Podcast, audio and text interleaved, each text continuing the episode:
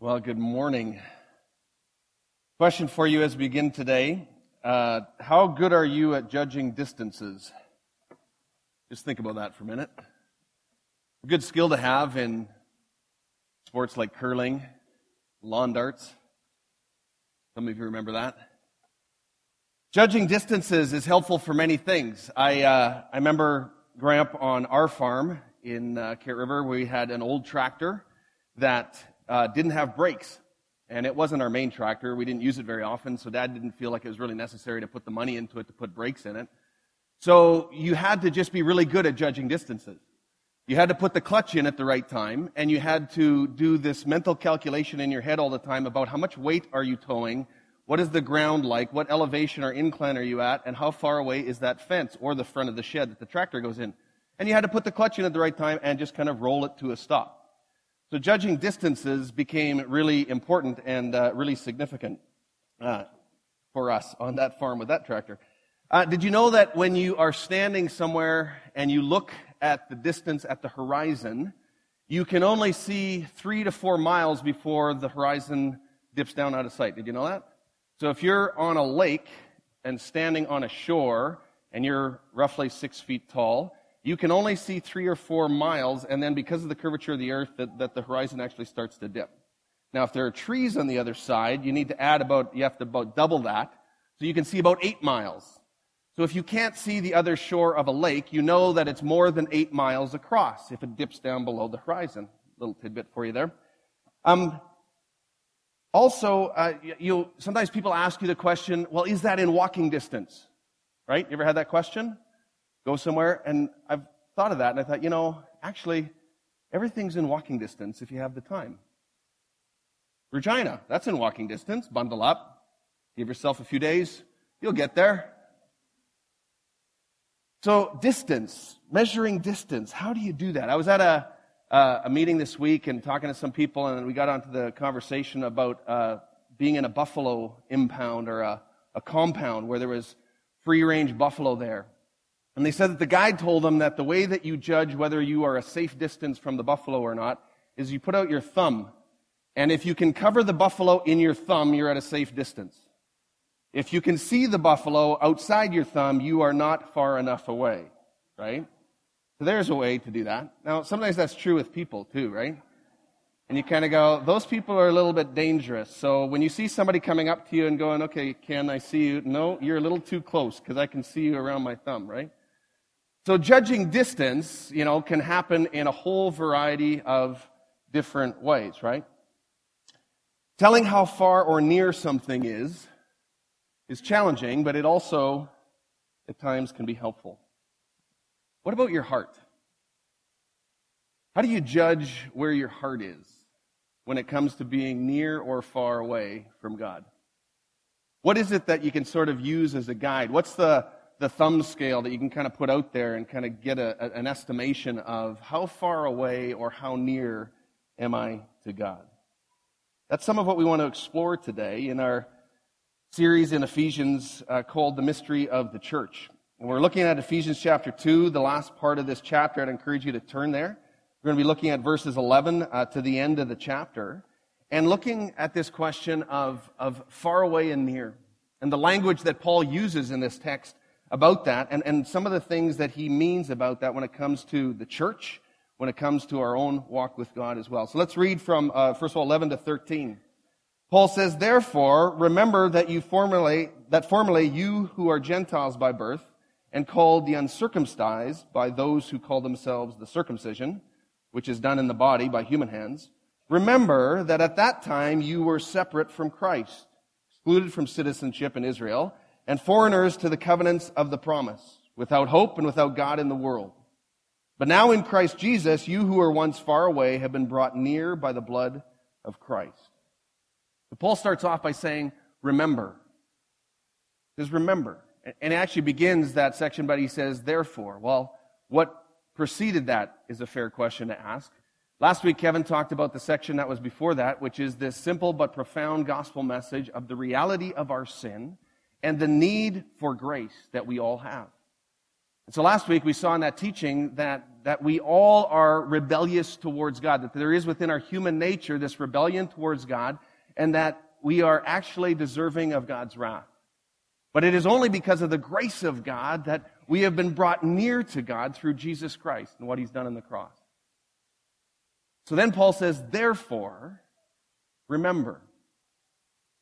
Now, as you look at this text in context, you realize he's talking primarily to the Gentiles, and he's saying, remember your former identity. Remember who it is that you have been labeled to be. You know, it's the only explicit text apparently in scripture, Ephesians 2:11, that actually tells us to remember our former plight. That actually tells us to remember that state of sin that we have been in. It's interesting. And it's important to remember because part of sin's delusion is to keep us unaware of sin actually in our lives. So remembering our identity is a key to loving and knowing and worshiping God. And part of that is even remembering the reason we need God's grace, which is what Paul's getting to. Memories can be passed to success, they can help us move forward, but they can also be scars that disable us. And we know that. So we don't remember that former life for its own sake or to wallow in that memory. And, and nor do those memories define us or hold us back. But they remind us that we are free and they allow us to focus on Christ and what he has done, to see grace, to receive it, to embrace it, and to live out of that. We've often talked about this truth that we cannot always choose what happens to us, but we can choose, at least to some degree, the power that we will give, give to it in terms of how it will impact our lives. Even Paul had to do that. Paul often remembers, there's a number of scriptures where he goes back to his own identity, goes back to his history. He talks about his credentials in, in terms of the Roman culture and those kinds of things. He talks about the fact that he was the worst of sinners, persecuting the church and killing Christians. And so Paul, a number of times, remembers even his own life and some of his own past in order to proclaim this gospel.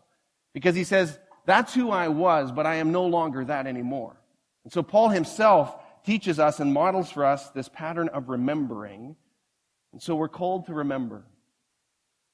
You know, this was a culture of name calling in many ways. I don't know if it was overt or I don't know if it was subtle. I'm not exactly sure. But we get from this text and we know from other texts that between the Jews and the Gentile, Gentiles, it was definitely a culture of, of name calling. The Gentiles were called the uncircumcised. Interesting name. I don't think we hear that too much today. But they were looked down upon by the Jews the circumcised. And their circumcision they felt quite good about, maybe even prideful about. They were part of this covenant of Abraham. They were part of this call of God, the blessing of the people of Israel. But as it says in Scripture, it was a circumcision that only affected their bodies and it actually didn't affect their hearts. So Paul's reminding these Gentiles to remember. Remember what you were because you're different now. Remember the names that you've been called. Remember that you were once outside the covenant, not part of the citizen, that you, citizenship, that you were without hope, without God, that you were far away, but now you are in Christ. And what was once far away is now near to God. This is part of God's plan, that you be part of this blessing, this promise. It's a new day for a new people. Well, let's keep reading as we read in uh, verse 14 and following. Paul continues, he says, For he himself is our peace, speaking of Jesus, who has made the two groups one and has destroyed the barrier, the dividing wall of hostility, by setting aside in his flesh the law with its commands and regulations. His purpose was to create in himself one new humanity out of the two, thus making peace. And in one body to reconcile both of them to God through the cross by which he put to death their hostility. He came and he preached peace to you who were far away and peace to those who were near. For through him, we both have access to the Father by one Spirit. What Paul says. Jesus is our peace. You know, as you see this text and you recognize this gospel of peace and the ministry of reconciliation that Paul talks about, that Jesus proclaims and walks in, we realize that peace is not the absence of conflict. Peace is the presence of Jesus. We can work and do all kinds of things to try to reduce conflict and try to minimize and so on, but it is the presence of Jesus. When Jesus breaks in in a remarkable way, it changes the landscape. these were these two groups of Jews and Gentiles who had this huge barrier in so many ways. They were estranged and distant from each other. There was name calling, there was disdain, there was sort of this disregard for the other in this culture of how they grew up and sort of lived together, which was very separate. They, they looked down their noses at each other with sort of disgust for all kinds of reasons, for centuries of traditions and baggage that sort of piled up. And now the solution is a nearness to God. The solution is, uh, is of putting your lives in Jesus and how it changes everything in Christ. I can only imagine that, that people who were hearing this message and who listened to this letter being written to them, they were probably saying, okay, whoa, whoa, whoa, Paul, that's not a good idea. Like, you don't understand. Like, you don't understand the animosity between the Jews and the Gentiles. I mean, these are people who truly hate each other. How can this be good? How can this be actually the church? How is this the new covenant people when you have these people who really despise each other in that way? But it's only because of Jesus. It's only because of what Christ has done on the cross. And again, this inclusion of the Gentiles is no afterthought of God. It is something that Paul makes clear, and we'll, we'll see it even in chapter 3 and as we continue on in Ephesians of how this was God's design from the very beginning. Those far and near now come together. They come together to the Father because of what Jesus has done. And this is peace and the life with God the way God intended it. This is the church the way God intended it. Biblical peace is solely based on the person, work, and presence of Jesus. Christ proclaims peace, he makes peace, and he is our peace. You might be familiar with the Old Testament term. It's a beautiful term called shalom. And it means peace, but it means peace in a very comprehensive, holistic kind of way. The way life should be in all of its wholeness in terms of life and relationships, life with God and life with others, only possible by the work of the Holy Spirit, people's lives. And people being in Christ and the Spirit coming alive in them. And so shalom is a very uh, comprehensive term, experienced in the presence of Jesus. So Paul, he seeks to connect Christ and peace closely and comprehensively as possible. And, and, and peace is central to Paul's teaching over and over again. We see that. Shalom, the peace of Christ be upon you. We see that going back to the Old Testament with the blessings that were given in that way. Peace leads to a kind of unity amongst different people that is remarkable. That kind of peace, that kind of shalom is only possible, again, through Jesus Christ. There was a, a group of us earlier this week that spent uh, about three and a half days at a camp at Christopher Lake praying together. And some of you were aware of that and were praying for us, and thank you for that. We talked about, I mentioned that last week, that a group of pastors, uh, it's a Saskatoon Prayer Summit, it was called. The first one actually started in 1993. And there's only been one other one since then. The last one, I think, was 12 years ago. It doesn't happen very often, but it's remarkable when you get a group of pastors from the churches in the city and they come together and they pray. And one of the main things that we spent time praying for was just this unity and this peace among the churches. And you know, in 1993, people point back to that prayer summit that happened so many years ago, and they say that was a turning point for our city. When the churches and the pastors of our city gained unity and blessing and working together in a whole different way. And it's changed us.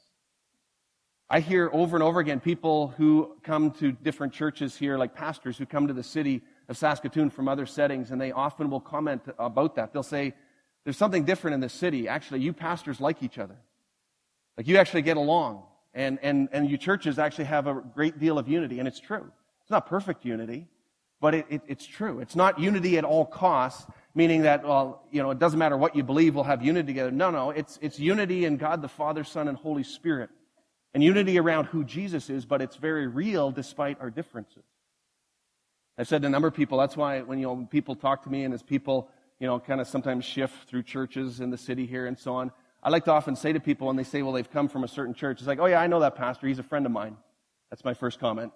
In other words, don't say anything bad about my friend because we talk. We bless each other. We encourage each other. We pray together. There is a, a, a unity in this city among our churches that is actually quite remarkable. And it's the body of Christ living out this text, living out these truths, understanding what it means to walk in this ministry of reconciliation, this gospel of peace that Christ has called us to, that he is pointing us to. I think Paul's theology of unity was far stronger than we often realize. He saw unity as so important. He would often say things like, live a life worthy of your calling. We'll get into Ephesians 4 later on in this series, which talks about this one body, one Lord, one faith, one gospel, one baptism. Unity is so important to Paul. He's preaching about it all the time. Unity is so important that Jesus, in his last prayer that we have recorded in John 17, when he's praying before his crucifixion, what does he pray for? He prays for the apostles that were there with him at that time, that he was discipling and encouraging and preparing for this great commission that he was giving them. And he prays, Lord, would they be one, as you and I are one, so that the world would know. And he prays for the church. He prays for those that will come after, those that will follow. And he says, Would you give them unity? Would you give them reconciliation? Would you give them this gospel of oneness, of peace that is pervasive throughout the church so that the world would know? That they wouldn't compromise their witness. In fact, their witness would be so enhanced because the remarkable unity that you have given them. That's true with, between churches, that's true among churches, within individual churches, and that's what Paul is teaching here again. You know, in 1989, Many of you remember the remarkable day when the Berlin Wall came down and it began to come down. And for those of us with, uh, with German backgrounds, it's even more remarkable as you think about that. And some people have strong connections back to that part of the world. And, and, and this remarkable event that people thought was absolutely incomprehensible. Like I could never imagine that actually happening. These people who were so similar in people that they were so close together and yet they were so far away from each other because of this dividing wall that was there between them. And then it starts to be dismantled and to be torn down and this coming together of these people who had lived so separate for so long. I think as remarkable as that event in history has been, what Paul is teaching about here and what he is pointing these people to here was even more remarkable. I'm sure these Jews and Gentiles were going, You have no idea the wall that divides us, that divides us as two people. And yet, Paul is saying this wall has no merit, no weight, no hope when Jesus is in the middle of you. It can break down all kinds of things that seem insurmountable. In 2 Corinthians 5, it, again, it's this wonderful text that talks about this ministry of reconciliation and how Jesus has initiated this ministry of reconciliation, and now he commissions us in this ministry of reconciliation. That there's a vertical dimension between us and God, there's a horizontal dimension between us and other people, and we're called to this ministry of biblical peacemaking and reconciliation.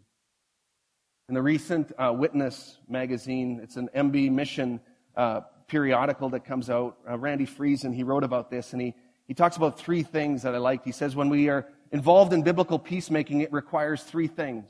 First of all, it requires that we see reality differently.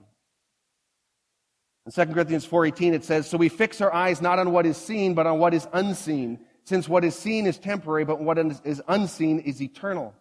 Because the reality is, is that we are not fighting against flesh and blood. And sometimes when we're in these conflicts and we think that, well, it's all about this other person and me, or these other people and me, or whatever the case may be. No, no, no. It's this battle in the spiritual realm. Again, we'll see that further on in Ephesians chapter 6 about this battle in the heavenlies. And so when we're involved in biblical peacemaking, we see reality differently. We see the situation differently, not just for what it is and not just in human eyes, but we see it in the spiritual way because what is seen now is only temporary. We have to see it with an eternal perspective. Secondly, when we're involved in biblical peacemaking, it requires that we see people differently. In 2 Corinthians 5:16 it says from now on we regard no one from a worldly point of view. We see every person as a person made in the image of God, a person who reflects the image and the qualities and the characteristics of God and the glory of God. And when you see people differently in that way, it changes our conflict. It changes our unity. It, it, draws us together through Christ. And then thirdly, we see ourselves differently. When we're involved in biblical peacemaking, and as it says in, in 2 Corinthians 5.20, we are Christ's ambassadors now. We have been given this great commission. We have been called to embrace this ministry of reconciliation that God has initiated through Jesus Christ, and we are commissioned into that as Christ's ambassadors. To now be those ambassadors, pointing people to God in this vertical reconciliation, as well as actively living in this horizontal reconciliation because of Jesus. You know, you can be physically close to somebody, but miles apart emotionally. You know that. We all know that. We've experienced that in some ways. Some of you know that only too well. We can have turmoil in our heart. We can work alongside somebody, and yet we can have this distance that we feel and that we know is there. We feel walls that we can't really identify, but they're there. Or sometimes we, we see someone and we, we see them as somebody who's really close to God and they, they do all the right things. They're always in church. They're giving of their time, their money. They're serving. They're just pouring in. And then you get to know them and you get to see a little bit behind the curtain a bit in their lives and you see some of the greed and the anger that is embedded within their hearts. You go, okay, that's different. Sometimes we don't like what we see when it comes to people that might be close to us, but yet are really quite distant from us. So sometimes it's hard to tell what near and far look like. In Luke chapter 15, and I'd encourage you to flip there in your Bibles, Luke chapter 15 is this story where Jesus, Jesus tells three parables or three stories. And each of these stories is actually primarily talking about the love of the Heavenly Father. But he tells this story that many of you would know very well, and it's often called the story of the lost son or the prodigal son. But it's also often been called, I think appropriately so, the, the story of the two lost sons. Because you see, both sons were lost. We don't have time to walk through the whole story this morning, but I want you to just think back from what you understand of that story and, think about the response of each of the sons. If you know the story, you know that the younger son asked for his inheritance from his father early, which would have been incredibly offensive in that culture. His father gives it to him out of grace, and he goes off to a far land and wild living and until he comes to the end of himself and the end of his money. And then what does he do? He realizes, I need to repent, and I need to go back to my father and back to my home. And it's interesting. Here's the younger son's response. He's practicing his words. He's kind of rehearsing in his heart what he's going to say when he sees his father. He says, I'm no longer worthy to be called your son. Make me like one of your hired servants. So he got up and went out to his father. But while he was still a long way off, his father saw him and was, was filled with compassion for him. He ran to his son, threw his arms around him, and he kissed him. Now, if you know the story, you know that they threw a big party, and then the older son was offended. The older son was angry. He was out in the fields and wondering, what's all this party about? What's going on? And, and he's offended because he had always done all the right things. He had gone to the right places. He had always been there for his father. He lived right at home. He didn't leave and go away like the younger son did. He kind of went through and he kind of could tick the boxes of doing all the right things. And yet his heart was very far from his father. So the older brother's response is this. It says that the older brother became angry and refused to go in. So his father went out and pleaded with him. What the text says. As Jesus teaches about the father. So the younger son, what's his response? His response was repentance. He was far away distance wise, but he was so close to his father in his heart. The older son was very close when it came to proximity, and he was always at home and he was there for his father, but his response was a hardened heart. So even though he was close physically, he was a long way off in terms of his relationship with his father. And then we ask the question well, what's the response of the Father? And that's the, the beautiful picture in this story. And I think of what Jesus is primarily trying to get across is that the response of the Father in each of the instances is that he runs to his Son. Is that the Father initiates and he goes to his younger son. His Father initiates and he goes to his older son. And it's this picture of our Heavenly Father who comes after us and pursues us because of his grace. And it's because we have that kind of God who always initiates this reconciliation that these walls get broken down, that we don't have to live in isolation from our Heavenly Father. We don't have to live in isolation from people around us because the walls have been broken down and grace is pouring out on us because of the love of the Father. And every one of us is called to have the heart of the Father to those both far and near. At the prayer summit that I was at this week, one of the questions that was asked by the facilitators was, What's the state of your heart? Now, that's a bit of a challenging question. A lot of us don't like that question. Even pastors don't like that question. But it's a good question to reflect on and just say, so what's the state of your heart? Are you far away or near to God? And I think as, as human beings, it's true that we all need to belong. We all want community. We all have this desire to be together. Even us introverts need community. And yet we put up so many barriers from allowing people into our lives. We, we put up so many barriers even in the communities that we are part of, whether it be in the church or otherwise.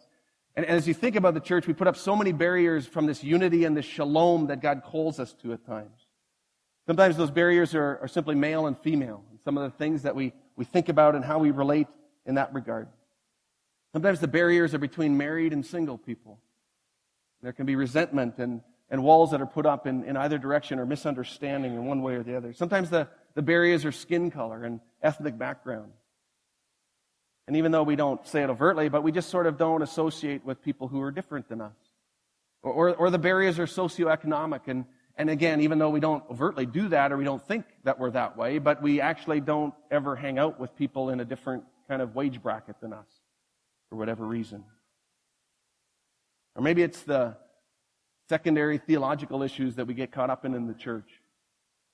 Whether it's women in leadership ministry or whether it's the mode of baptism or how we do communion or other kinds of things that we kind of wrestle with and these secondary theological issues and we, we sort of we don't really call names we sort of put people in camps and then we sort of put up walls and barriers it happens between denominations it also happens even within churches we can put up all kinds of barriers and destroy unity in all kinds of ways. And this passage points us again and again to the corporate church to be one.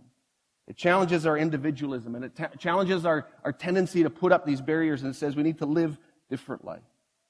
Let's finish off verse 19 to 22. So Paul continues and he's, as he's talking, think he's talking to these Gentiles and he says, consequently, because of all this, you are no longer foreigners and strangers, but fellow citizens with God's people and also members of his household built on the foundation of the apostles and the prophets with, with Christ Jesus, uh, himself as the chief cornerstone.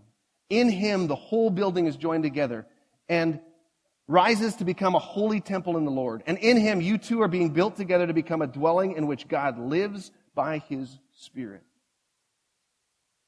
Did you know that in the temple in those days, there was an outside Gentile court, and there were signs posted up that basically said to the Gentiles, You can't go past here.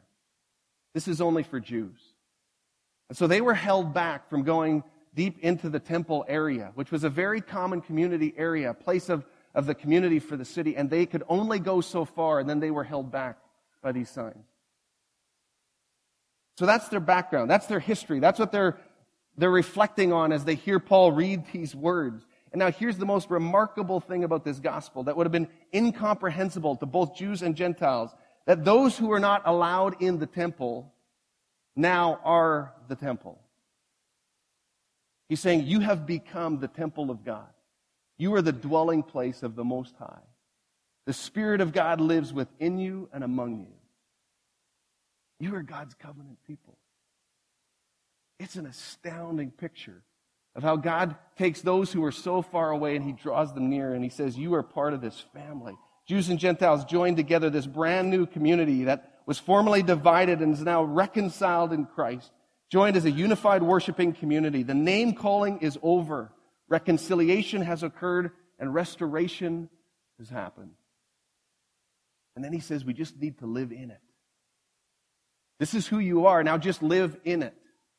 There's a part that we play in that. We have to live in that.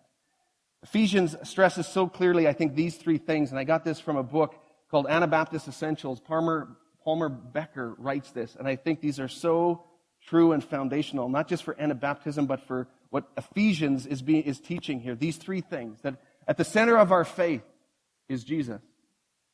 At the center of our life is community. And at the center of our work is reconciliation.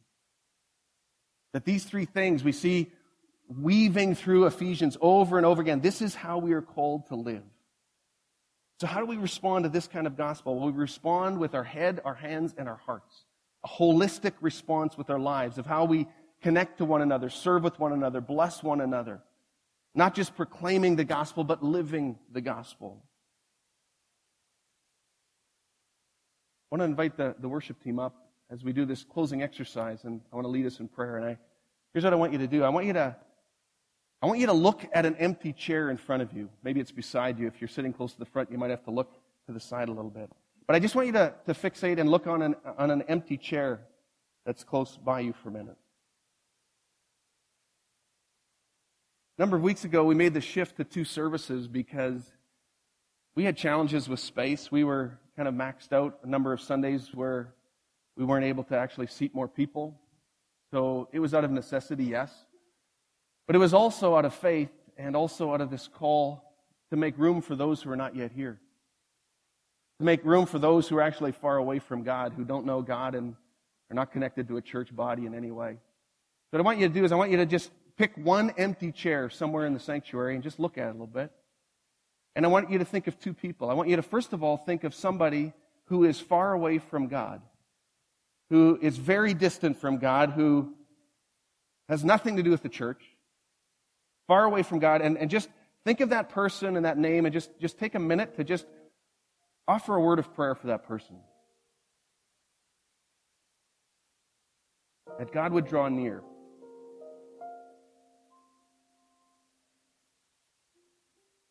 Now, what I want you to do is I want you to look at that same chair and I want you to think of somebody in the church. Somebody that you might say is very near to God, who is connected in a variety of ways, but where there are some dividing walls between you and them, some need for reconciliation, and just offer a prayer. However, the Spirit of God leads you in terms of breaking down those walls, that there might be steps towards unity and the ministry of reconciliation.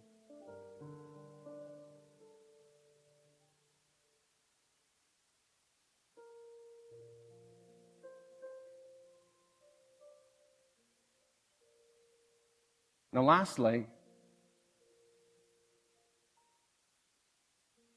I want you to just picture yourself in that chair. And I want you to ask the question What's the state of my heart?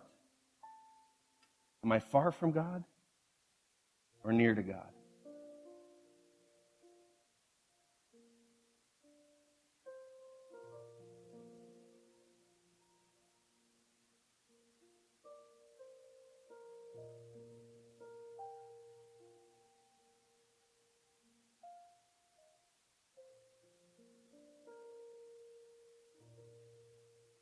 Lord Jesus, we thank you.